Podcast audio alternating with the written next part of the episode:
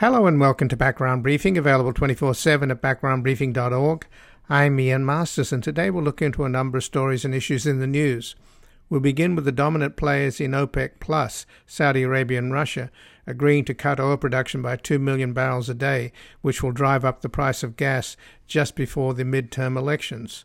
Clearly, Mohammed bin Salman, MBS, the de facto Saudi leader, and Putin have increasingly close ties and it is no secret MBS admires Putin, who he sees as a role model, at the same time despising Biden and wanting to help Trump return to the White House, which is a goal Putin also shares. Joining us is John Hoffman, a PhD candidate at George Mason University specializing in Middle East geopolitical and political Islam.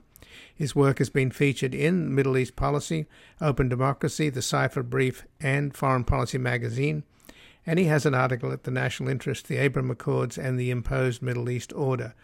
We'll discuss the imperative for the United States to assert its considerable leverage over Saudi Arabia and the need for Biden to fire all of his Middle East advisers who continue to believe that investing in autocrats is the best way to guarantee security in the Middle East. Then we'll examine the need to update our thinking about nuclear weapons particularly in the Cold War context, as weapons that keep the peace, now that Putin is using the doctrine of mutually assured destruction, MAD, as a shield behind which he's conducting a conventional war in Ukraine with impunity while making nuclear threats against NATO to weaken the EU's resolve. Joining us is Stephen Young, Senior Washington Representative in the Global Security Program at the Union of Concerned Scientists, where he focuses on reducing the threat of nuclear war. Previously, he was Deputy Director of the Coalition to Reduce Nuclear Dangers, a senior analyst at the British American Security Information Council, and was a fellow in the State Department's Bureau of Human Rights. We'll discuss his article at Politico The Age of Predatory Nuclear Weapons States Has Arrived. Then finally, we'll look into the youthful revolt underway in Iran, where young junior high and high school girls are defying and mocking the regime's many layers of brutal religious based repression as a societal shift is underway against a hypocritical and hated clerical kleptocracy. Joining us is Assal Rad, Research Director at the National Iranian American Council. She has written for Newsweek, The Independent, Foreign Policy, and appeared on BBC World, BBC Persian, Al Jazeera, and NPR, and is the author of The State of Resistance Politics, Culture, and Identity in Modern Iran. And before we go to our first guest, this program is completely independent without corporate sponsors and advertising, relying entirely on your support. So we ask you to take a moment and visit backgroundbriefing.org/donate or go to our nonprofit media foundation at publictruthmedia.org where you can keep us online and on the air on a growing number of stations for as little as $5 a month help sustain us into the future so that we can continue to provide breaking news analysis from the most knowledgeable guests at home and abroad. And we've made it easier for you to donate simply by credit card at backgroundbriefing.org slash donate, where your tax-deductible contributions make this program possible. And joining us now, John Hoffman, a PhD candidate at George Mason University, specializing in Middle East geopolitics and political Islam. His work has been featured in Middle East Policy, Open Democracy, The Cipher Brief, and Foreign Policy magazine and he has an article at the National Interest, the Abraham Accords, and the Imposed Middle East Order. Welcome to Background Briefing, John Hoffman. Well, thank you for having me today, Ian. Well, thanks for joining us, John. And uh, OPEC Plus, which is largely Saudi Arabia and Russia, have agreed to deep cuts in oil production, which will mean that the price of gasoline will go up just before an election, which, of course, is the last thing that Biden and the Democrats need, it doesn't seem to me to be accidental. I think we know that Mohammed bin Salman admires Putin, and if not, sees him as a kind of role model. And we know that uh, Putin hates Biden and he wants more money to finance his war against Ukraine. And it looks as if they've done a deal here. What's your reading on it?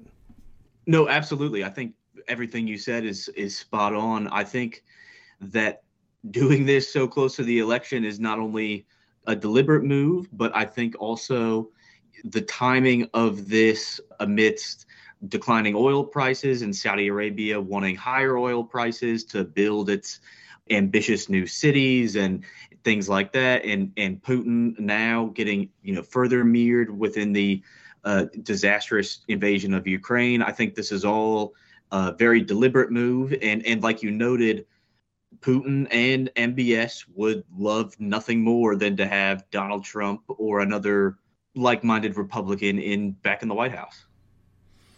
Well, and of course we know that if the Republicans take the House in November, they will stop America's military aid to Ukraine, in effect helping Putin. So they become Putin's party as well. It's not just Trump. Putinism is taking over at least one of the two parties in this country.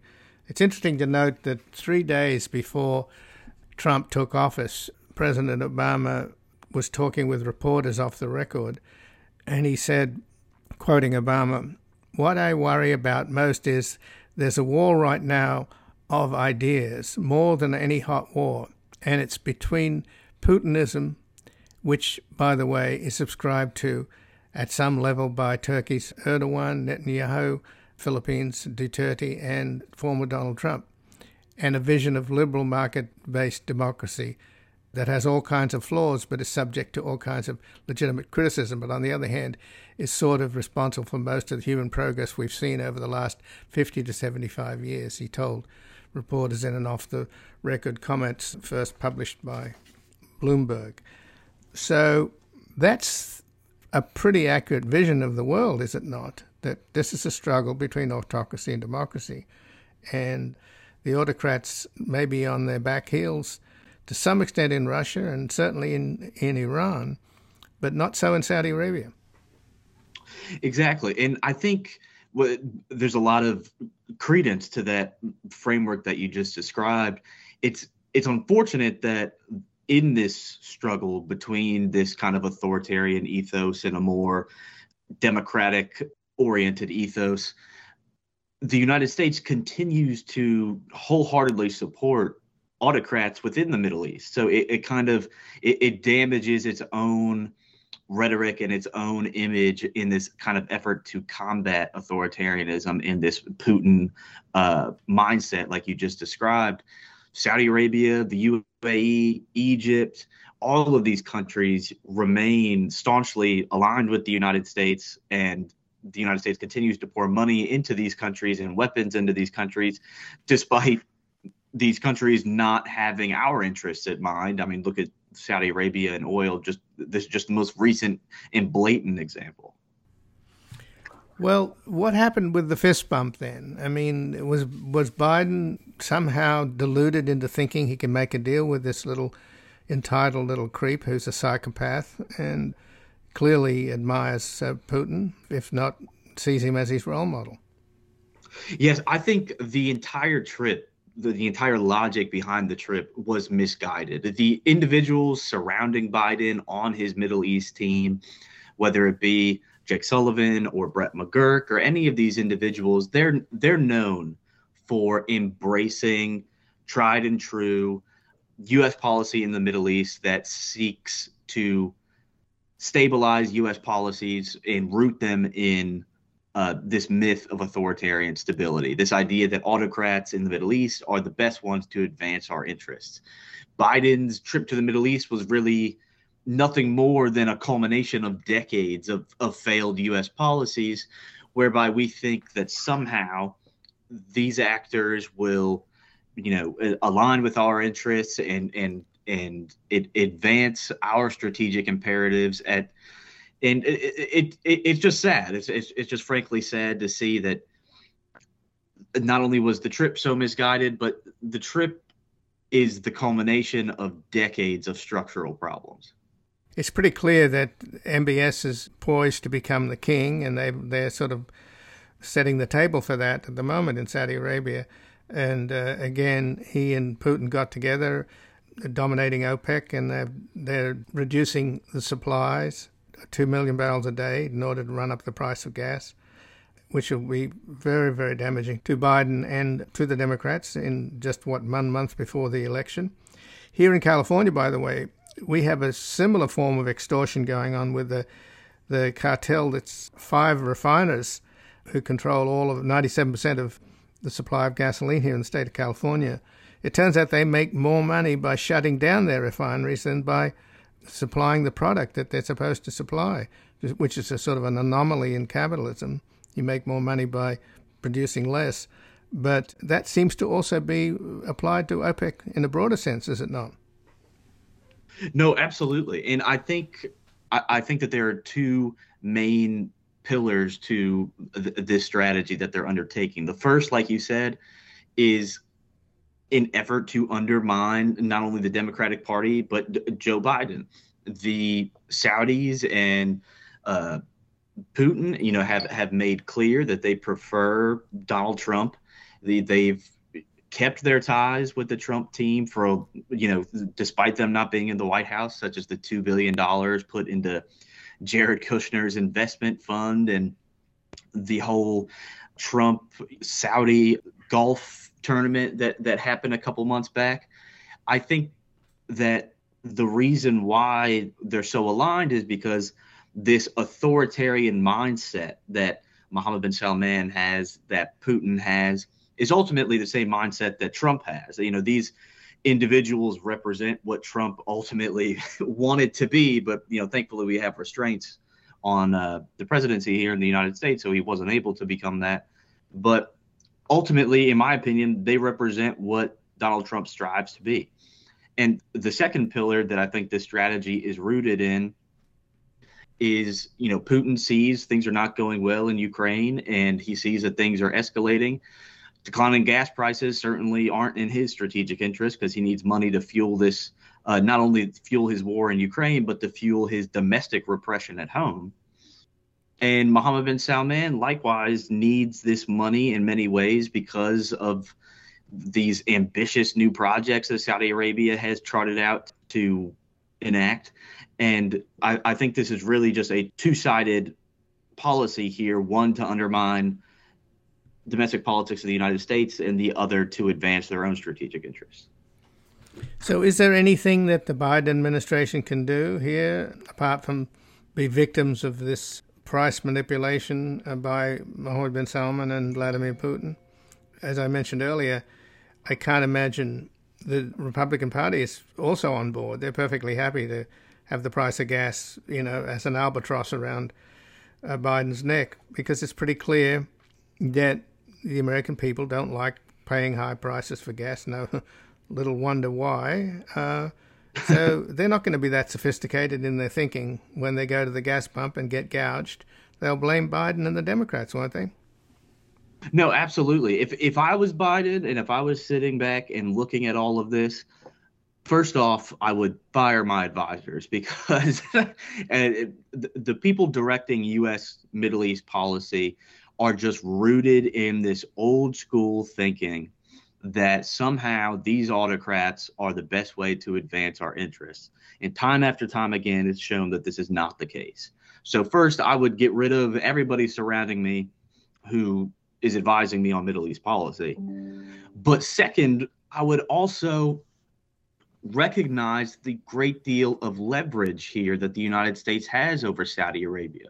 The Saudi Arabian military functions only because of the United States. You know, it, it's it's this weird, you know, disproportionate power dichotomy that the United States is the one here who's being manipulated when the United States actually holds all of the cards. It's it's it's a really strange dynamic. So specifically though, what could the US do to put pressure on MBS? I mean, if it, if it were if it were me in the White House, the first thing that I would say is, okay, if you're you know going to cut oil production, uh, maybe the United States will go ahead and ground the Saudi Air Force, you know, for starters. You know, maybe the United States will go ahead and withdraw troops from Saudi Arabia who are still stationed over there. You know, it, it's it's it's quite crazy to think that the United States has this much invested in Saudi Arabia and doesn't recognize that it can use these uh, investments to its own advantage. Yeah, but why would you want to help Iran at the very moment where it's possible that the Iranian people who live under this horrible religious oppression and this kleptocracy of these uh, uh, ayatollahs in robes who are just a, a bunch of oligarchs and kleptocrats. The people look like they're maybe poised to get rid of them. So, you know, why help Iran out at this particular moment when that noxious leadership in Iran is vulnerable? So I don't see that doing these things and pressuring Saudi Arabia would necessarily help Iran. I think what's happening in Iran is is you know a, a primarily domestic issue, and it's the same structural flaws that are t- that exist within Iran exist within Saudi Arabia, in Egypt, and and the UAE. You know, it's it's this just complete sidelining of popular opinion in the masses. But I think that if the United States were to push back on Saudi Arabia, I, I, I personally don't see that as a way of advancing Iran's position. I think it would honestly play into the United States demonstrating their strength in the region. That you know, America knows what its interests are in the region. We know that we hold the cards here, we hold the leverage, and we recognize that our allies, quote unquote allies, can be just as problematic as our adversaries, such as Iran. Well, something has to happen, right? Because the price of gas goes up uh, just before an election, and all of the gains that the Democrats seem to be having uh, with the Supreme Court's abortion ruling, apparently mobilizing a lot of women to vote, all of that could be wiped out by this simple move by these two buddies, Vladimir Putin and Mohammed bin Salman.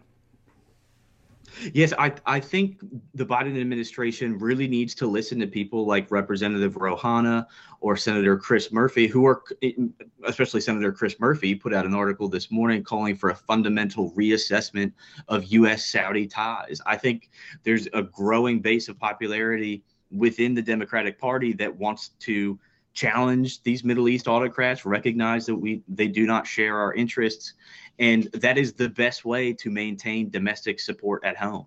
The worst thing Biden could do is to keep throwing money at them, especially as gas prices are likely going to skyrocket. You know, we need a fundamental reassessment in Washington. So, is that a polite way of saying, uh, John, that the U.S. has the leverage to conduct a coup to get rid of this this psychotic little punk? I don't. I wouldn't say leverage to conduct a coup, but I would say leverage to recognize that Saudi Arabia n- does not share our strategic interests, whether it be in the Middle East or broader global geopolitics. I think this is, if nothing else, a wake up call for the United States to go ahead and say, okay, we need to fundamentally reassess who our partners are. And if that means kicking some of them to the curb, then so be it. Well, John Hoffman, I thank you for joining us here today. I appreciate it. Of course, Ian. Thank you for having me on. And again, I've been speaking with John Hoffman, who's a PhD candidate at George Mason University, specializing in Middle East geopolitics and political Islam. His work has been featured in Middle East Policy, Open Democracy, The Cipher Brief, and Foreign Policy magazine. And he has an article at the National Interest The Abraham Accords Are the Imposed Middle East Order. We're going to take a brief station break and back examining the outmoded doctrine of mutually assured destruction MAD, which Putin is using as a shield behind which he's conducting a conventional war in Ukraine with impunity while making nuclear threats against NATO to weaken the EU's resolve.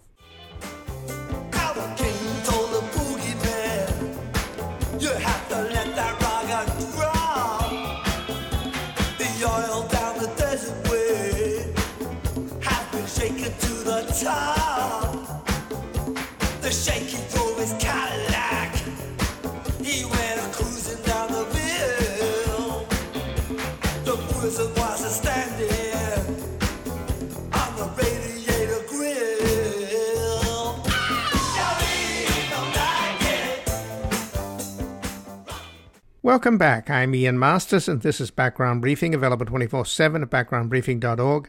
And joining us now is Stephen Young, the senior Washington representative in the Global Security Program at the Union of Concerned Scientists, where he focuses on reducing the threat of nuclear war.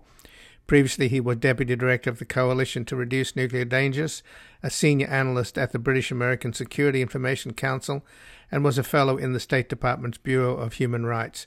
And he has an article at Politico the age of predatory nuclear weapon states has arrived. Welcome to Background Briefing, Stephen Young. I wish we were glad to be here, but I'm I'm happy to be here, but not happy to be here. I, I get what you're saying, and we had, of course, mutually assured destruction throughout the 50 year long Cold War. We had a Cold War simply because we couldn't afford to have a hot war. Both sides, the Soviet Union and the United States, not only had first strike capability, they had second strike capability that ensured mutually assured destruction. But now you have this paradox where one nuclear armed country can is undertaking a conventional war, in effect using the threat of mutually assured destruction as a cover to enable it to attack and to some extent destroy Ukraine. And I suppose, in a way, the same could apply to China if they decided to attack Taiwan. Again, mutually assured destruction would prevent the United States and China from going into a nuclear war, but it would enable China to go under that threshold. So this seems to be the new normal. Well, we certainly hope it's not the new normal, but it could certainly be. And the reality is that, yes, as you described, Russia is basically using nuclear weapons as a shield while it attacks Ukraine with conventional weapons. And clearly, in my mind, is a phenomenon we, we just can't live in a world where that, where that works so readily, where nuclear deterrence is used to not keep a country safe, but to allow it to conduct conventional war against a, a neighboring state. It is uh, a terrifying phenomenon that, in my mind, should cause us to rethink uh, relying on nuclear weapons for security going forward. A, but Putin's already up in the ante, even beyond what we're discussing, which is he, using the nuclear arsenals of the U.S. and Russia as a shield to pursue a conventional war. But he's also threatening the use of nuclear weapons. So, what is that strategy? Do you think? Why is he pushing the envelope since he's he's actually getting away with murder? Well, yeah, and sadly, it is working. This is the challenge we have of nuclear deterrence. It's been around, you said, for decades, but we're in a world now where it's being used entirely for evil rather than for security and safety. It's being used for purposes uh, of sabotage, annexation, takeover, takeover of neighboring countries. It, it is a phenomenon that has long been possible, but rarely seen, and one we should try to move away from if we possibly can. I think the, the reality is that it's all too possible if if Putin keeps losing this war, he actually could go nuclear, and that would be a catastrophe. But even if he doesn't, uh, we can't live in a world where this is possible. In my mind, I think we need to focus on uh, a, a world where we no longer rely on MAD or mutual destruction for our security. It's simply a reality we should try and escape from if we possibly can. Well, I'd like to explore that further, but just to touch on the current tensions, Russia's ambassador to the United States is warning that military aid that Biden has just offered to Ukraine, more of these HIMARS missile systems and others, artillery, etc., that uh, aid to military aid to Ukraine, quote, increases the danger of direct military clash. So, on top of getting away with what they're doing, I guess the Russians are trying to threaten America not to even help Ukraine out with conventional weapons. Their propagandists say that this is not a war with Ukraine, this is a war with America and NATO. So, if, for example, Putin did fire a tactical nuclear weapon or more than one into Ukraine, that's not NATO territory and it's not US territory. So, what can the US or NATO do under those conditions? So you're outlining sort of the nightmare scenario that I'm most afraid of that, that Putin will keep losing in Ukraine and decide that he needs to have make it change the makes needs to make the, the facts on the ground change. And he would try to do that by, as you said, doing maybe just one strike in Ukraine or maybe even near Ukraine over the Black Sea and warn if the West NATO doesn't stop arming Ukraine, those attacks will escalate and he'll start, start destroying uh, Ukrainian, Ukrainian cities. And that's a terrible dilemma for the, for the West to be in. My belief is we can't uh, heed to that blackmail because we can't allow Putin to win, but we need to respond in ways that won't lead him to escalate more. I think the first response should be dip- diplomatic, and tell Russia, uh, tell China and India, who have to date given lukewarm support to Russia, now is the end. It has to stop. We have to be united in opposing Russia once they break on that taboo of nuclear use that's been around for 77 years. I think that's quite possible, actually. I think if, if Putin goes nuclear, the support China and India have been giving has already been waning, and that would, I think, end it. I certainly hope that's to be the case. And so we could, we could uh, make Russia a true pariah state. Um, but we certainly can't stop supporting Ukraine if that happens either, because that would have Russia winning. Uh, and so I think we need to balance, have a balanced reaction to the Russia's attack. They wouldn't involve direct attacks on NATO, which are direct attacks on Russia, but could have involved U.S. and NATO attacks on Russian forces in Ukraine, perhaps, or maybe even just keeping going with what we're doing with Ukraine and arming them in, even further might be the option to do.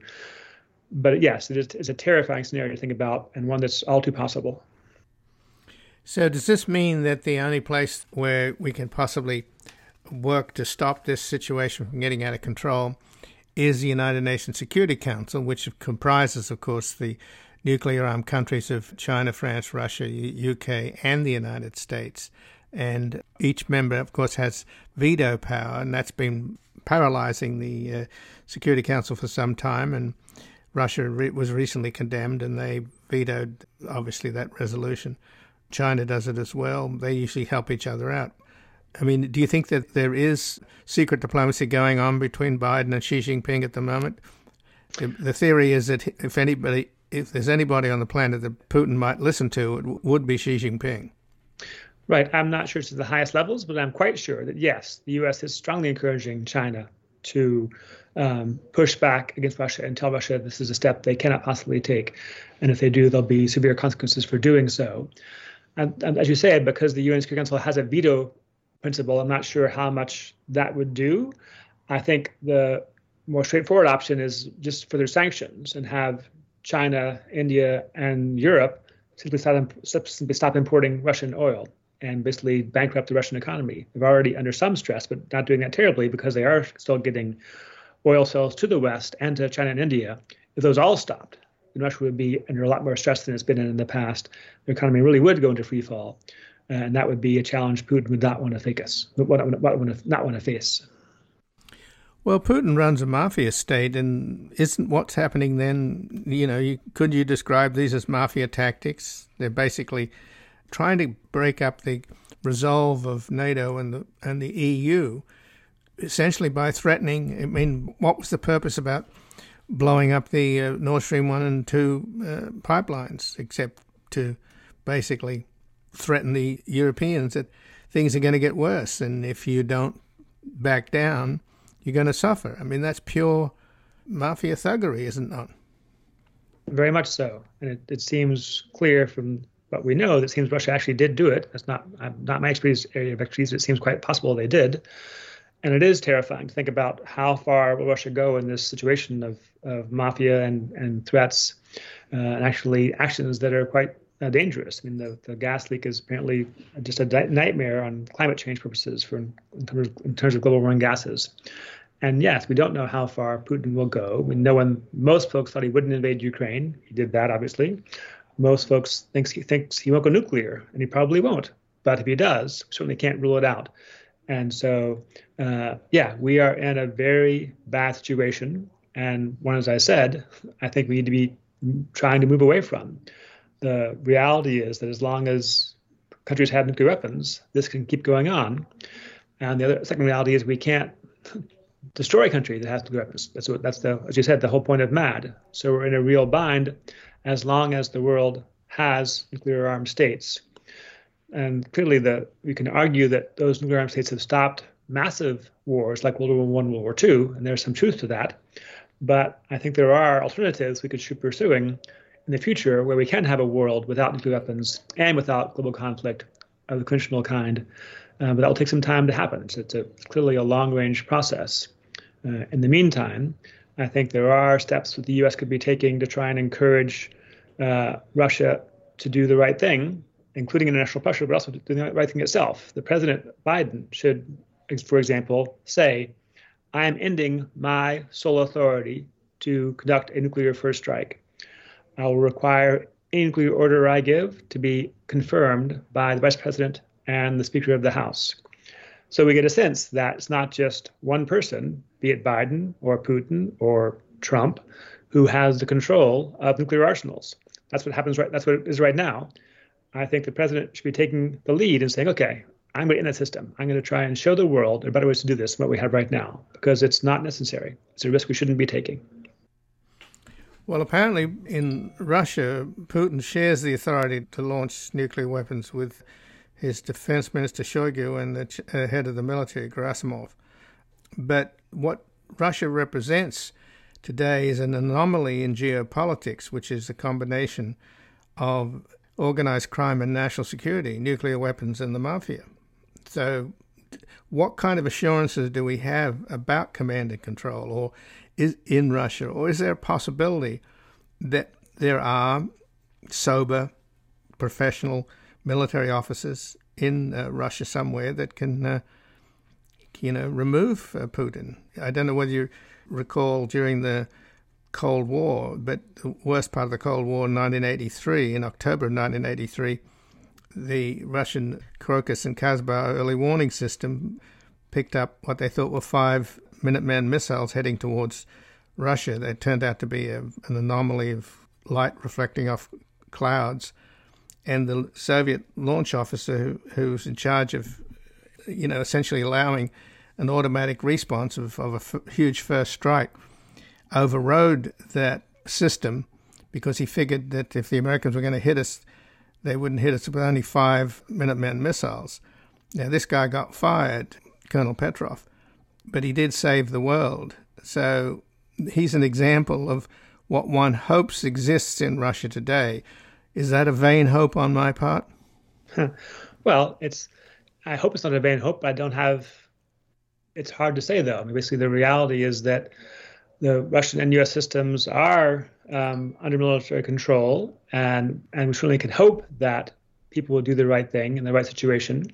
But it's also true that um, the the military commanders can be fired if they don't do what the, what the leader of the country wants. I mean, as has been widely reported, after January 6th, the head of the U.S. military sought to tell his um, nuclear forces that if Trump orders nuclear strike, tell me first and don't obey it. But that was just his request. That's not how the protocol actually works.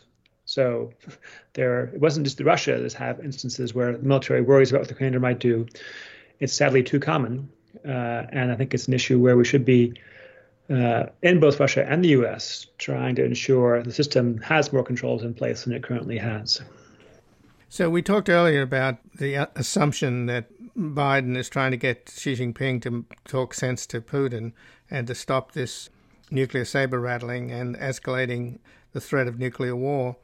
But on the other hand, the same conditions that Putin is taking advantage of, the mutually assured destruction between the U.S. and the Russia in terms of the what at least six thousand warheads each, is that also could apply to China, right? In terms of uh, it could try to grab Taiwan with conventional force, using its nuclear umbrella as a, a threat against the United States not to uh, come to the aid of Taiwan.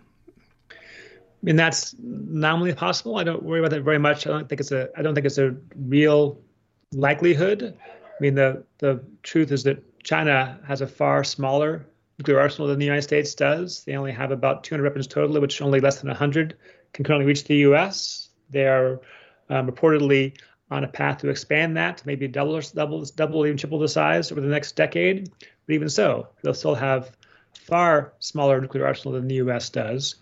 Um, I think the real question for China is um, how that they don't want to have a war with Taiwan. That's not their desire. They want to have Taiwan be part of the China but without having it doing it through combat. Um, they only, I think, the risk of combat becomes much more real if the U.S. is offering military support to Taiwan. That's the, the a risk that we should um, not take. That's a problem where President Biden has said the U.S. will will aid Taiwan, and that actually is counter to U.S. policy uh, over the many decades now, because the U.S. does acknowledge that China, there is only one China, um, and that is um, the China led by Xi Jinping and, and Beijing.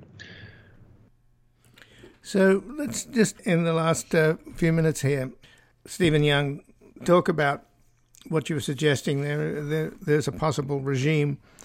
It may not happen now because things are so tense and they seem to be spinning out of control as Putin loses, even though he's annexed these territories in Ukraine. He's losing the ground that he's already claiming. Plus, he's also being driven by the hawks on uh, media and in Russia's essentially right wing politics with nationalists and uh, military bloggers and talking heads on television who are absolutely bloodthirsty. So we know the direction he's getting pushed in. But what about the possibility of a regime where it's recognized that simply nuclear weapons have to be abolished altogether? Right. I think that has to be our goal now. I think it's clearly shown, the Ukraine crisis has shown better than ever before that the risk of nuclear annihilation is just too high. And we, we can no longer live in this world indefinitely. And that we have managed to survive for the last um, 70 years through luck uh, as much as anything else. I think that's not a world I want to live in. And I think we do need to to move away from it. We do need to solve the current crisis first. Russia, Ukraine needs to be resolved. Hopefully, Russia losing gracefully, as it were, which is clearly not going to happen easily.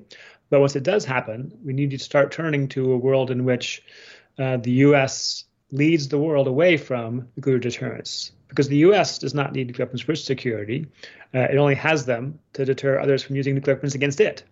Uh, I think in a world without nuclear weapons, the U.S. would be able to lead NATO and hopefully much of the rest of the world uh, into a system that is more equitable, that does um, build on what's called common security. And the UN is attempt at that, but it certainly, as you said, it's bound by its the way it was set up, where it gave the nuclear weapon states veto power over the UN Security Council. That needs to be changed in the long run. But even that is a heavy lift. And so we're not talking about in the next year, next five years. This is this is a 10, 20 year project, but the times we're working on it is now. We can't uh, postpone any longer. The threat is simply too too great. Well, Stephen Young, I thank you very much for joining us here today. Thanks for having me. And again, I've been speaking with Stephen Young, who's a senior Washington representative in the Global Security Program at the Union of Concerned Scientists, where he focuses on reducing the threat of nuclear war. Previously, he was deputy director of the Coalition to Reduce Nuclear Dangers, a senior analyst at the British American Security Information Council, and was a fellow in the State Department's Bureau of Human Rights. And he has an article at Politico The Age of Predatory Nuclear Weapons States Has Arrived. We're going to take a brief station break. We're back looking into the youthful revolt underway in Iran, where young junior high and high school girls are defying and mocking the regime's many layers of brutal religious based repression as a societal shift is underway against a hypocritical and hated clerical kleptocracy. Mother, do you think they'll drop the bomb?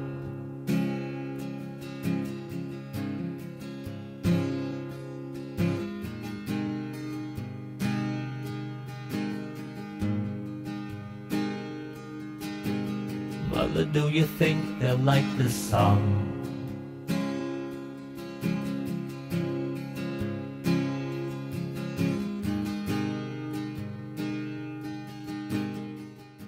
Welcome back. I'm Ian Masters, and this is Background Briefing, available 24 7 at backgroundbriefing.org.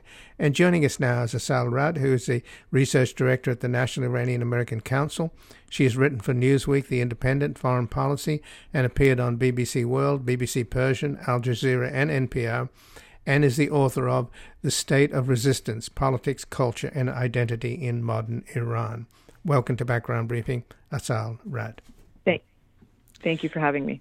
Well, thanks for joining us. And, and the protests continue, and the bravery of the young women leading them is just extraordinary. And particularly when you see video clips of young schoolgirls heckling a Basij paramilitary leader who was obviously trying to address them. Um, they were saying, Get lost, Basiji.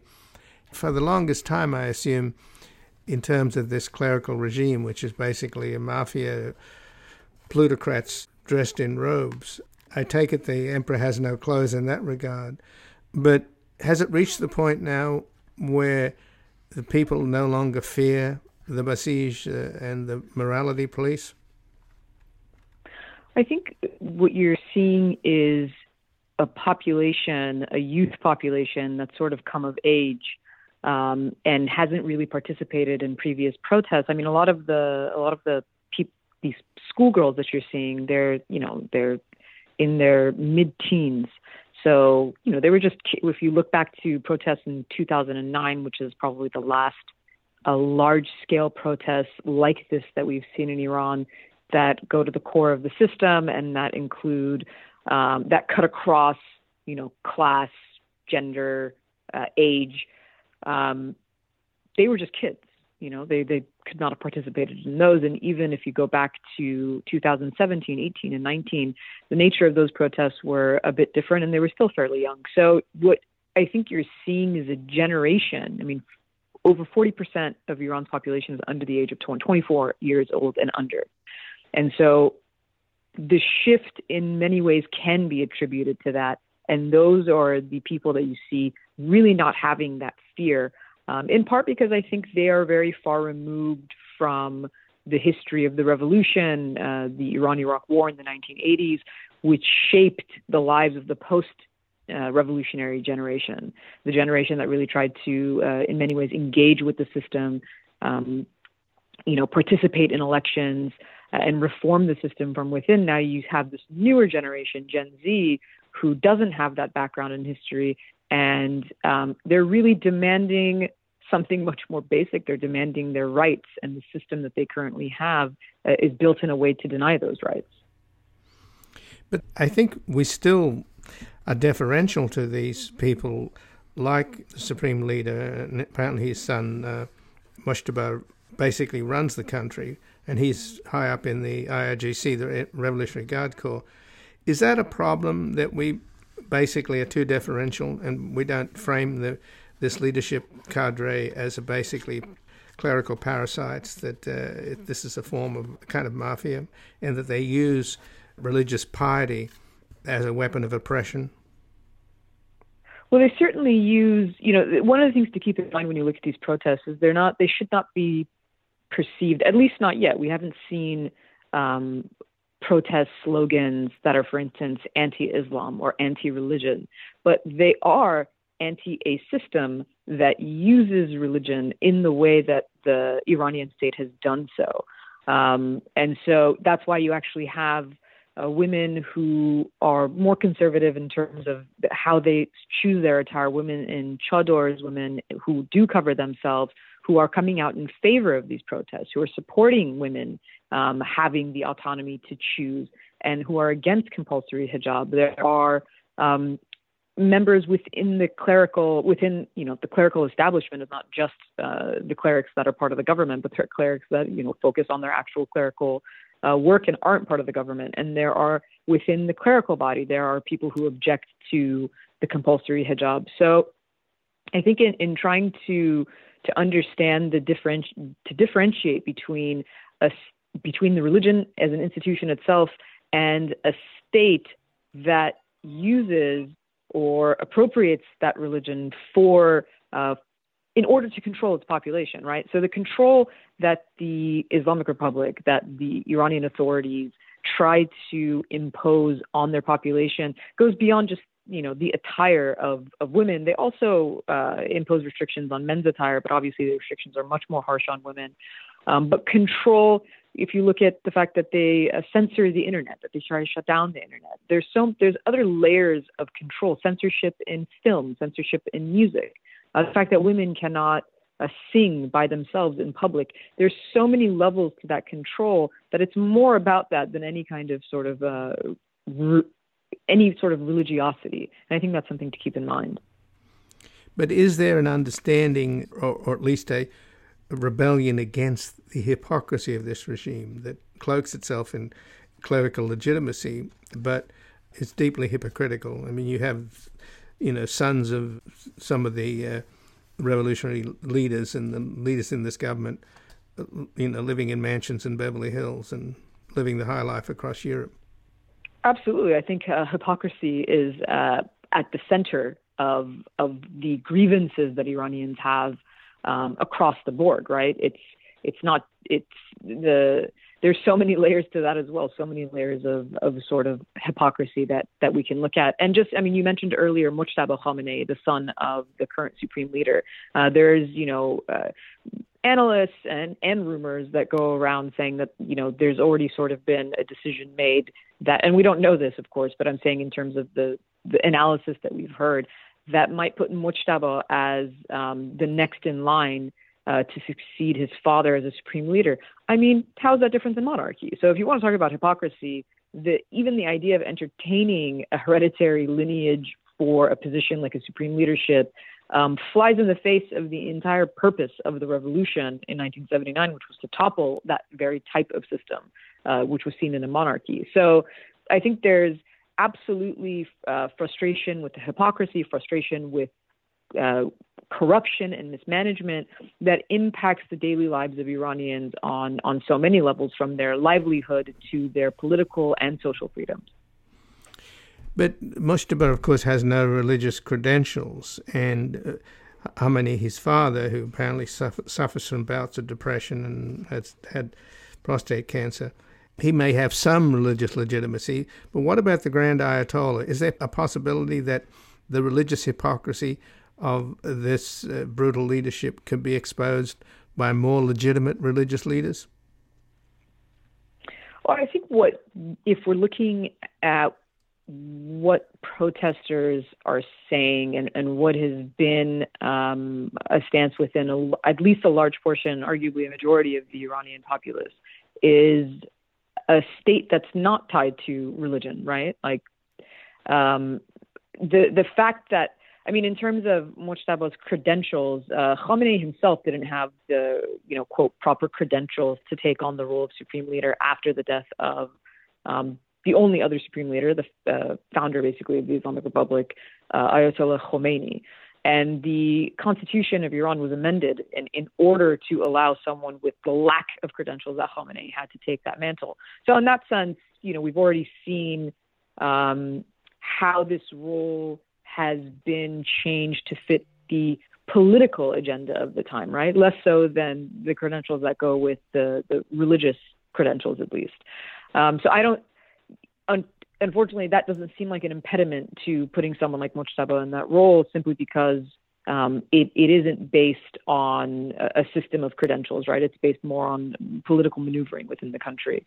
Um, but I think that you're looking at a population that doesn't want to have a religious establishment, especially one that is authoritarian, uh, overlay what should be a process of democratization that was uh, put into place in 1979. I mean, if you look at the Iranian constitution, uh, the, what was originally drafted in early 1979 after the revolution, it looks much more like the constitution of like the French Fifth Republic. You have separation of powers, you have elections, you have uh, a legislative body, judiciary body, an executive branch. So you have what is the structure of a democracy. But then by the end of that year, the actual constitution that is ratified introduces this idea of velayat faqih, right? And that is where you get the supreme leadership, this unelected body that has ultimate control over everything. And that's precisely when when protesters are saying death to the dictator, when they're going at the core of the system, it is that part of the system that they are talking about.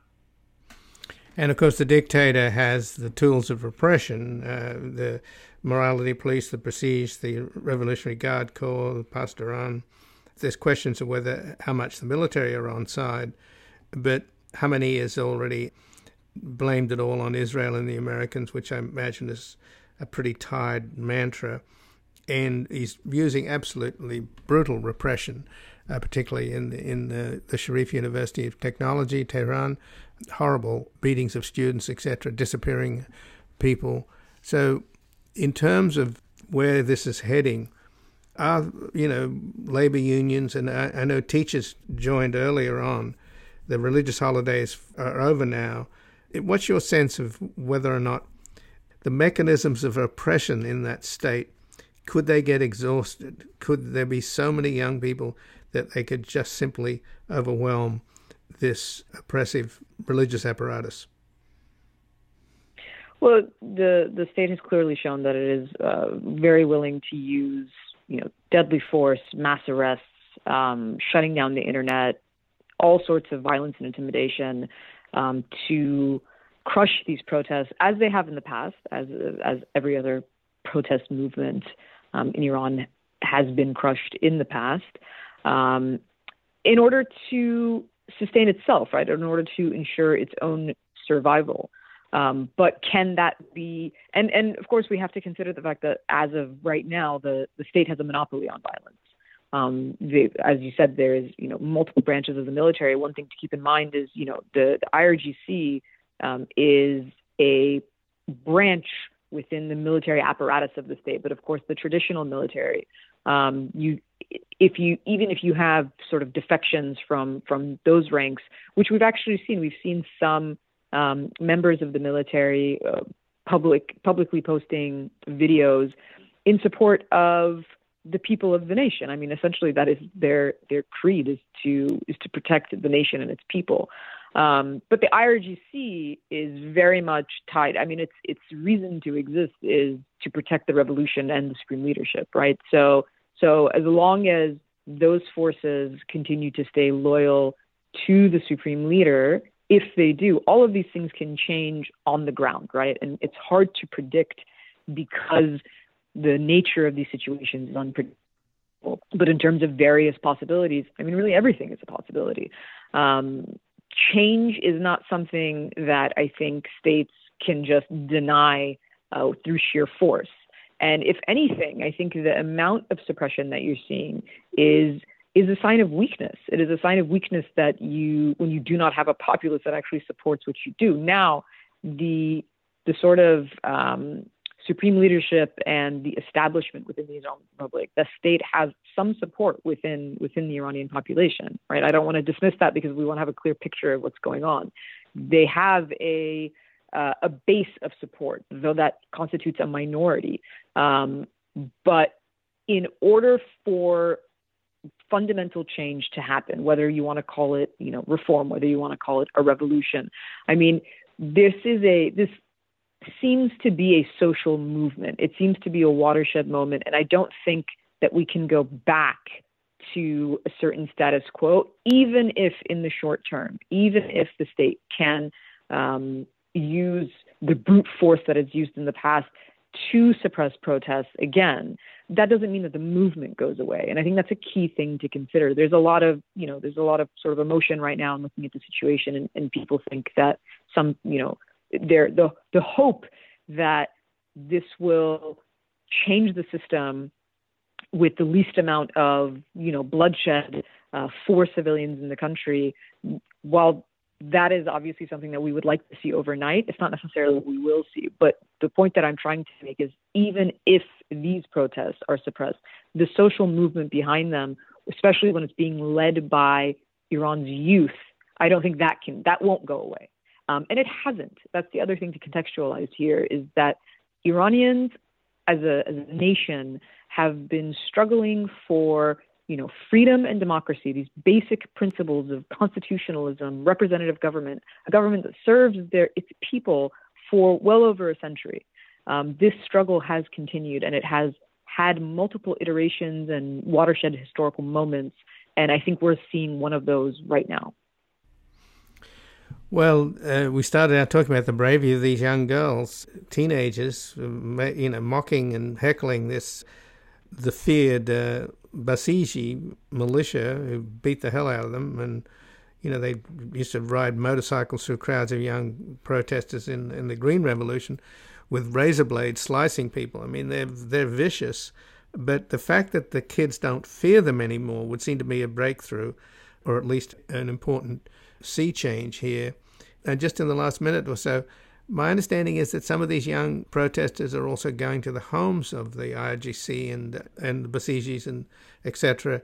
and just saying we know where you live and you know talk to the parents and say you know try and convince your sons and daughters to stop oppressing the people and join us. Is that going on? Uh, you know, the the idea of them going to individual houses is something that I haven't I haven't seen yet myself. That doesn't mean it's not happening necessarily. But in terms of the the the fearlessness, the the courage, the bravery. I mean, we've said we've said this over and over, but it can't be overstated. These are, um, I mean, in some cases, really just kids who are standing up in defiance uh, of a system that has that has controlled an entire generation, and they're sort of saying, you know, it stops here. And uh, just as an anecdote, one of the there's a slogan that has been used in these protests and has been used in past protests in Iran as well. It's uh, natarsid, natarsid, moham hastin, which is don't be afraid, we are all together. And in a recent clip, we saw that slogan be sort of inversed, where they're saying to the security forces, be afraid, be afraid, because we're all together. So it is it is fascinating to see the way that um, this that sort of fearlessness that you're talking about um, in the face of knowing. I mean, they they they absolutely know that they are facing uh, violence. That they have, you know, there have been people who um, have been killed in these protests. There have been people who were killed, hundreds of people killed in the uh, 2019 protests in November of 2019. So they know that they are risking their lives, but at the same time, um, still continuing to protest. And that's the shift we've seen from maybe the earlier days in the wake of the killing of Mahsa Amini to what we've seen in the last several days, which is more youth led, more, it's still women led, but you're seeing a lot of protests at universities and even at grade schools, at you know high schools and uh, you know like junior high schools, that age range, who are especially the girls who are shedding their sort of uniforms, which uh, includes a headscarf, and just going right after officials themselves. So it's it's really incredible to to watch um, that kind of courage, especially coming from such young people. Well, Assal Rad, I thank you so much for joining us here today. Thank you. Thank you for having me. And again, I've been speaking with Assal Rad, who's a research director at the National Iranian American Council. She's written for Newsweek, The Independent, Foreign Policy, and appeared on the BBC World, BBC Persian, Al Jazeera, and NPR. And she's the author of The State of Resistance Politics, Culture, and Identity in Modern Iran. This has been Background Briefing. I'm Ian Masters, and I'd like to thank producer Graham Fitzgibbon. And to help us sustain this program into the future and assure it remains free to all, please take a moment to support us by going to backgroundbriefing.org slash donate or publictruthmedia.org, where you will find our non-profit Public Truth Media Foundation, where your tax-deductible donations, large and small, keep us broadcasting. And if you missed any of today's program and would like to explore our vast archives, you can find us at backgroundbriefing.org, where we'll include extended interviews searchable by topic and have made it easy for you to sign up for daily email updates that provide links to resources, articles, and books discussed on the program. Also, you can find links there to subscribe wherever you get your podcasts, and we also encourage your ratings and reviews on these platforms. Find us on Twitter and Facebook at Ian Masters Media and please do help us reach more listeners by sharing this program with friends, family, and colleagues. And I'll be back again tomorrow with another background briefing at backgroundbriefing.org. Bye for now.